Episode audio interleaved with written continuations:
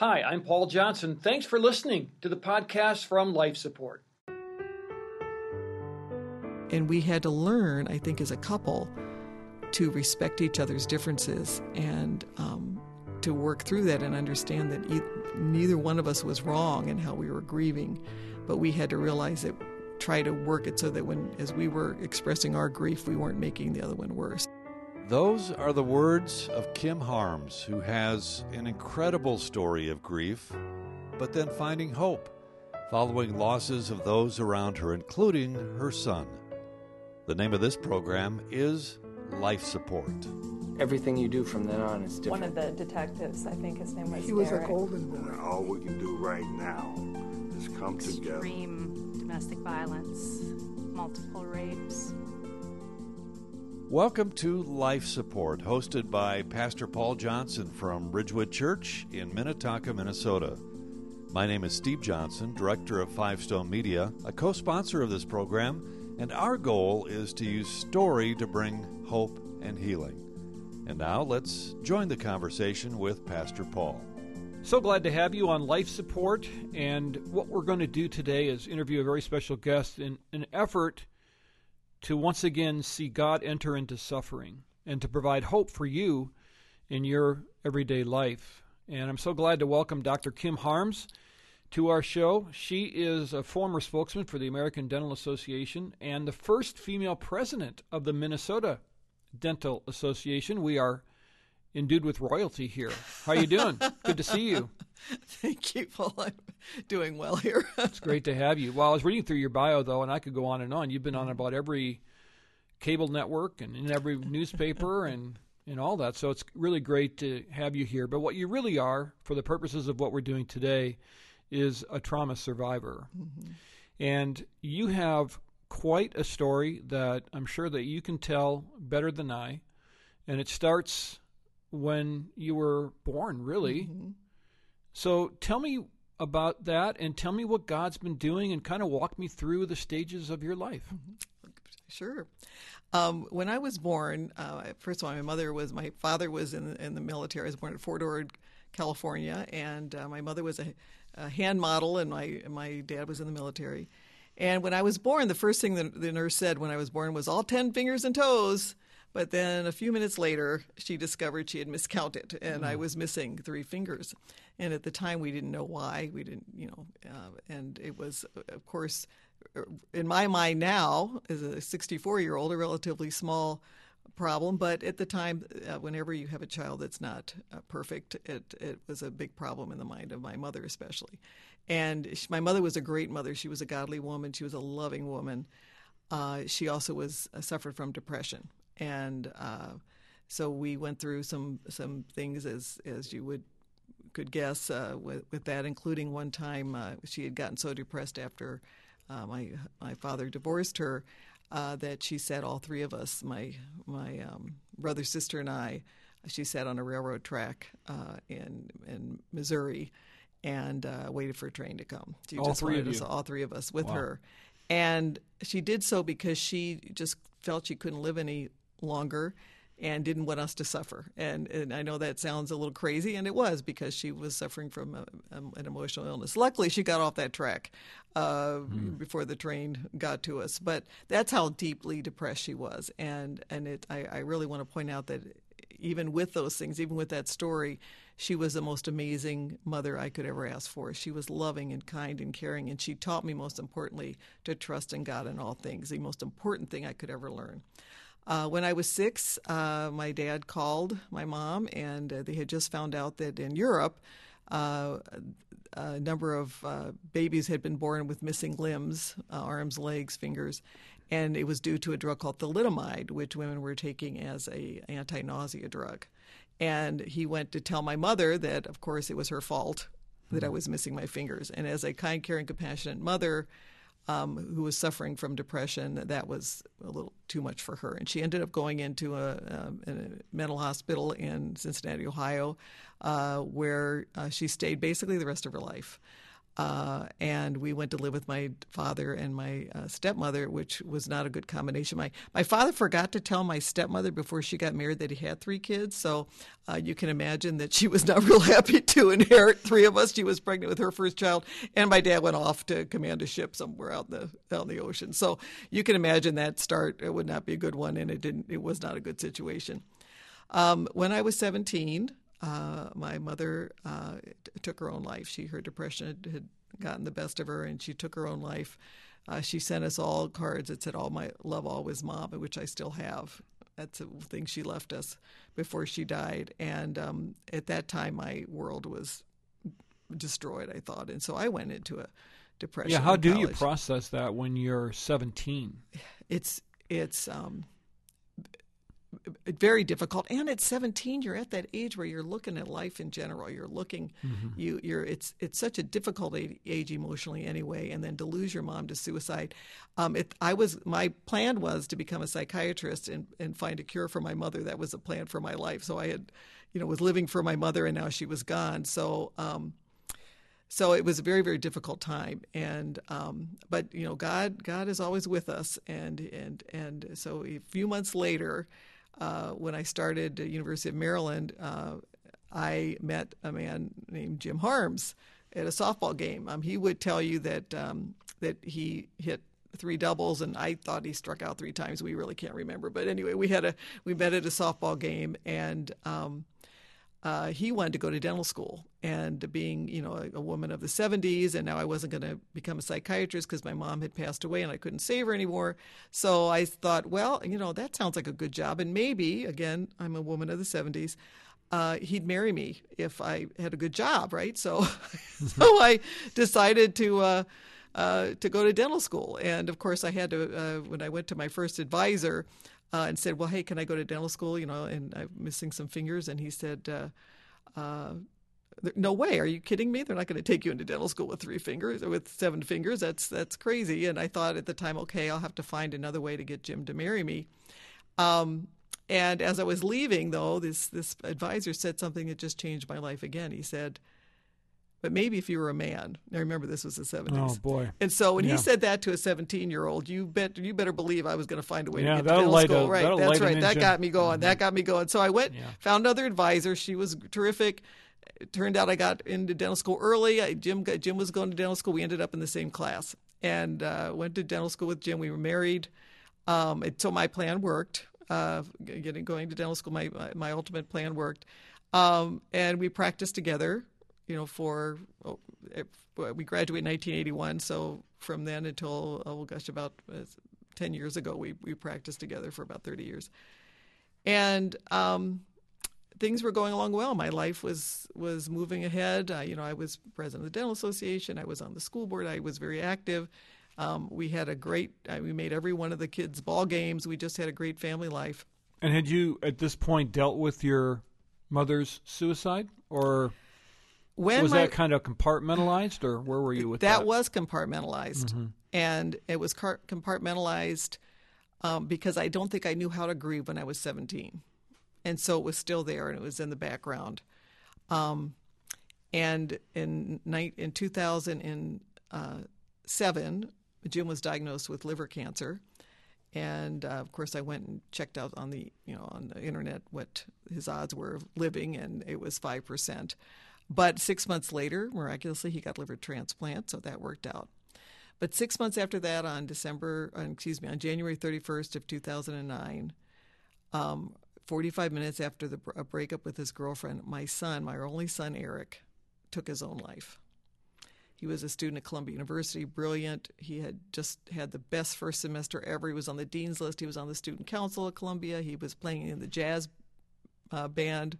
He was a jazz pianist. He just was having the best time. But his girlfriend broke up with him. He didn't know how to handle that. And again, 45 minutes later, he was gone. And at that point in time, our worlds shattered mm-hmm. into pieces. We did not, I did not know how to process that at all. Uh, and of course, then it brought back my mom. Of course. And so, what what did my mother and my son have in common? Me. So the guilt The common denominator. common denominator. I felt guilt about my mother's death. Maybe I could have saved her. I felt guilt about my son's death. What what? How could I have helped him to know how to manage these situations in life? Um, and I we we fell we both fell apart. Jim and I. The one thing I would say before we go any further, f- and I pray that if you're listening, that this will never ha- happen to you, or, but I want to just try to explain for a moment what it feels like when your child dies mm-hmm. unexpectedly. Your world virtually stops turning. You can't breathe.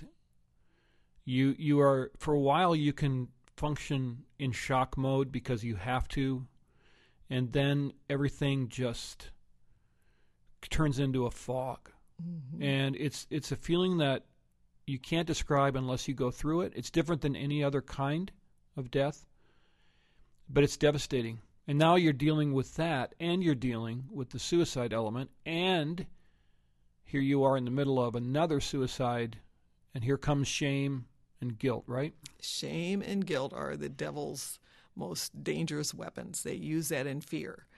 And uh, those things were all involved and intertwined. And, um, you know, I didn't want to go on anymore. I, I did, didn't know how to get, I didn't know how I would get up in the in the morning. You, you just described it. You can't describe it. It's it's too horrible to even describe in words. Um, I did have something that helped me pretty maybe about a month or so after Eric died. Uh, I was we went back we'd been back at work and I went outside of the dental office. Jim was with a cousin who had lost his brother at about 17.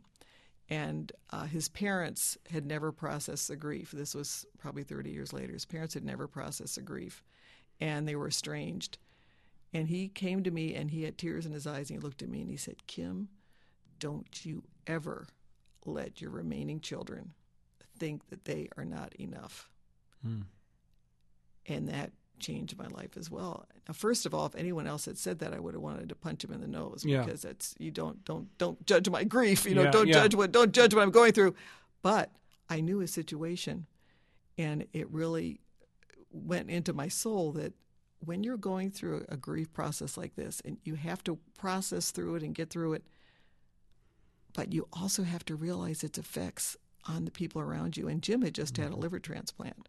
He was, he- you know, he he was in that same mode you described that nobody can describe. So that so that kind of snapped you into kind of a different reality where you realized that you still had a mission. You still had to think about those around you. Did you just put your grief aside then, or did you deal with it differently? We'll be back to the conversation with Paul and Kim in just a moment. You know, Pastor Paul is hosting this program from a unique perspective. After losing his first wife to cancer, he then experienced the homicide of his young adult son. And that's what life support really is all about it's survivors in discussion with other survivors. My name is Steve Johnson, Executive Director of Five Stone Media, and we are so pleased to be a co sponsor of this program. And for more about our work, log on to www.lifesupportresources.org. And now, back to Pastor Paul.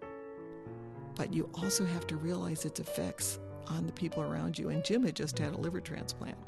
He was, you know, he he was in that same mode you described that nobody can describe. So that so that kind of snapped you into kind of a different reality where you realized that you still had a mission. You still had to think about those around you. Did you just put your grief aside then, or did you deal with it differently? Um, I did what what most of us do when we have grief. I put this f- fake smiley face on and try to process it in the back. Um, God sent a lot of that was one of I think one of God's angels to me to to, to tell me that, but He sent other people. I, I had a Linden Dungy, who's a brother of Tony Dungy, started writing letters to us, and we ended up meeting every every Tuesday. He was like my our own personal grief counselor. Uh, he was a dentist. He practiced right down the street from us. Um, we had our pastors from our church that helped. Um, but mostly, I just tried to fake it until I made it, and um, it was harder for Jim to do that. He was more expressive, and one of the things that I learned was Jim and I were so different in how we responded and reacted to the grief. Um, I couldn't go into Eric's room for two years when the boxes came from Columbia, I couldn't look at them. They had to be put way down in the basement somewhere, a place I could never go. I just couldn't. Uh, when I saw pictures of Eric or heard his voice on tapes, I would just have a meltdown. Jim, however, He wanted that. I he wanted that. So he Yeah. would go into the room and he would Mm-hmm. listen to tapes and he would look at pictures. Um, and we had to learn, I think, as a couple, to respect each other's differences and um, to work through that and understand that e- neither one of us was wrong in how we were grieving.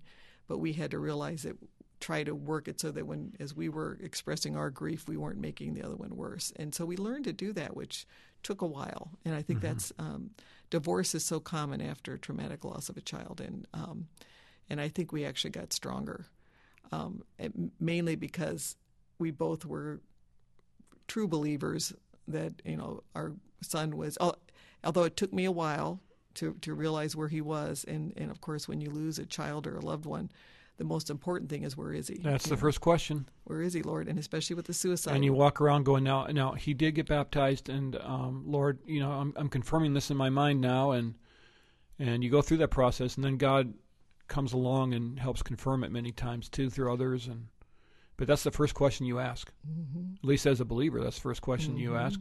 It's interesting too that you mentioned how people grieve differently, and here you are, a married couple, and you're struggling with that, but it seems that everybody in your sphere of influence knows how you should be grieving. and that's terribly frustrating and hurtful because they have no idea. Yeah. And so sometimes you just want to look at them and say, just be quiet. And we just want to talk. We want to fix. I'm a fix, and I'm a fixer. Yeah. I, I have to say that I fall into that category, or I fell Oh, into I that have too. category. Sure. Um, we had a, one of our hygienists at our office that lost a son, similar to Eric, high school student. Girl broke up with him, gone within about a you know within an hour or so. So she had lost her son to suicide, and I have to tell you, uh, for all of those people out there that have found themselves in this situation, after a year or two, in my own mind, I thought, well, when is she gonna when's she gonna get over this? I mean, I I, I fell into that category, and of Yeah. course, Yeah. when I was in that when I was in that position, she was there for me. And I am I'm so ashamed of myself that I thought that, but I think that that's a common feeling. Um, we just because we don't understand it. don't, we don't understand. it. And we can't expect others to understand. No. But what we can do is we can give people tools of what to say and what not to say. Mm-hmm. And I often tell people the best thing you can do is just be quiet because what people who are grieving want is presence, not words, just presence. They'll ask you if they want something. And um, and so here you are now. You've you've been through the suicide of your mom and now your son, devastating. How did the suicide of your mom kick into this now? What were you you already talked about the common denominator so you're you're kind of going well wow it was me. I was here both times. Did you realize that the grief that you had pushed aside with your mother now was coming back and heaped on what you were feeling with your son?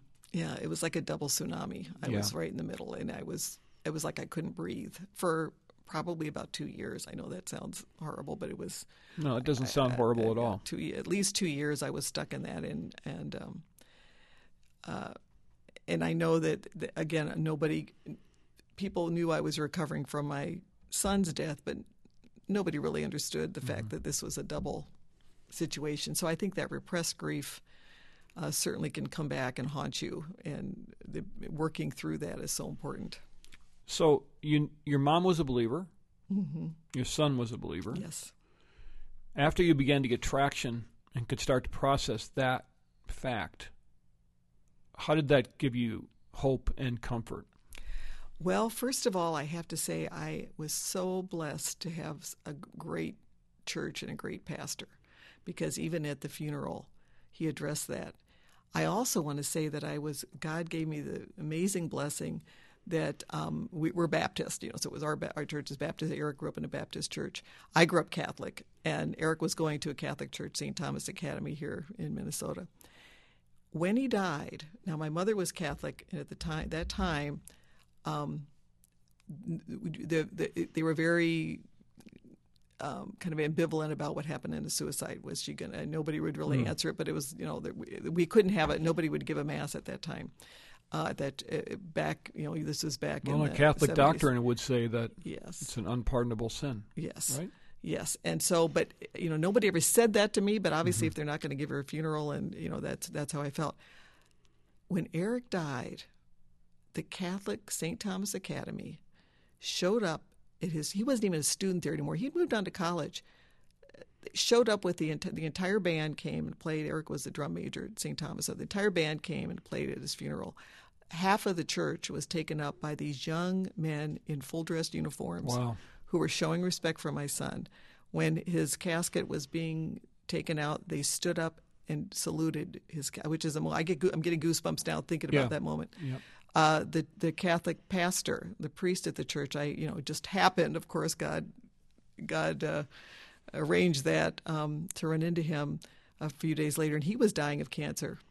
And he said it was. He said I, I was so shocked when I heard about Eric, and I I just want to let you know he's with God. Just don't even have a, a moment's doubt. He is with God, and, and he said, and I'm going to be there pretty soon myself.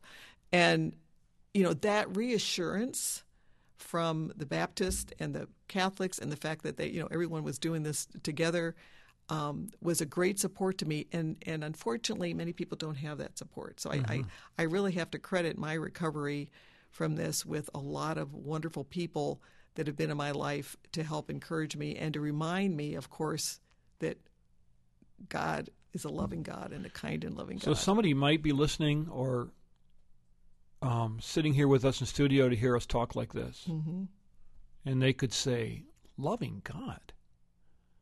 What are you talking about?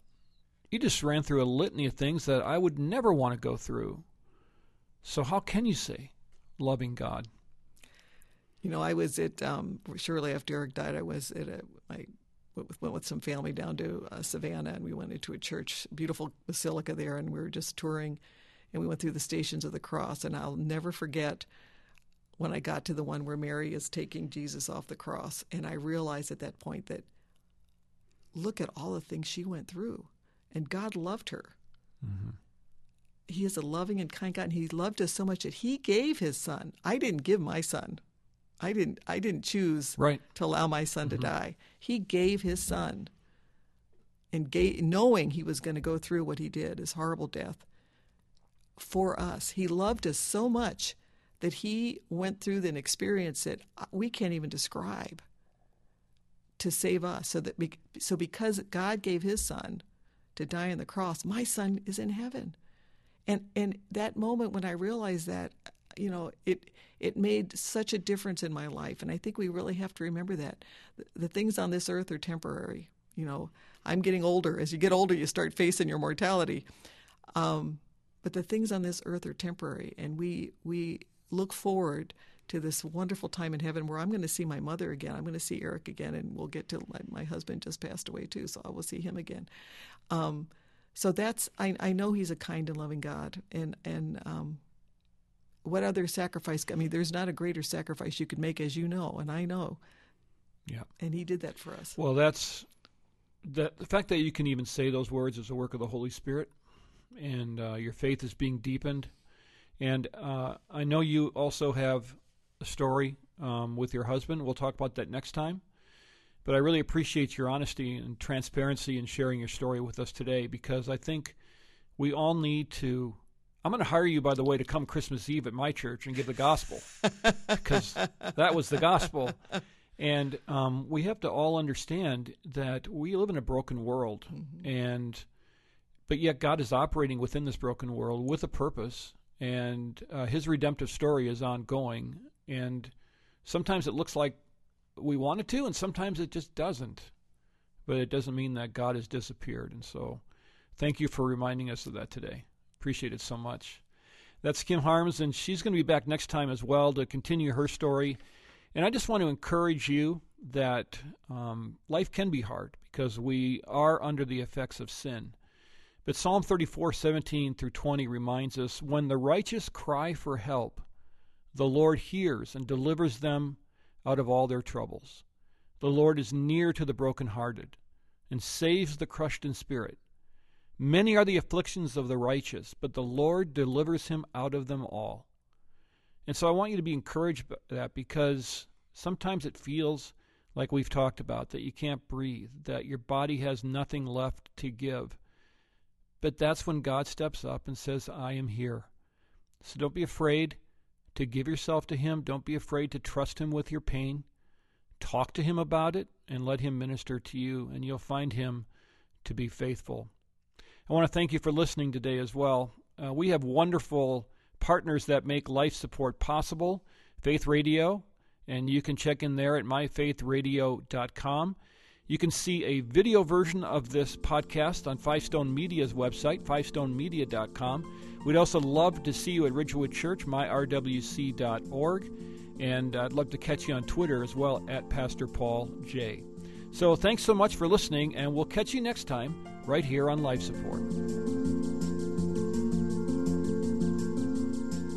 My name is Steve Johnson, Executive Director of Five Stone Media, and we are so pleased to be a co sponsor of this program. And for more about our work, log on to www.lifesupportresources.org. Life Support is a co production of Five Stone Media and Ridgewood Church in Minnetonka, Minnesota.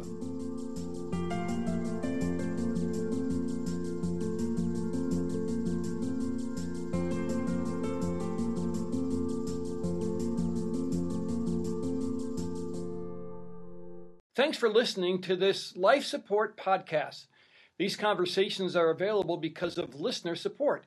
You can make a gift now at myfaithradio.com. To avoid missing future editions of Life Support, subscribe to the podcast today at iTunes or your podcast player. And thanks for sharing this audio link with a friend and grow the impact of life support.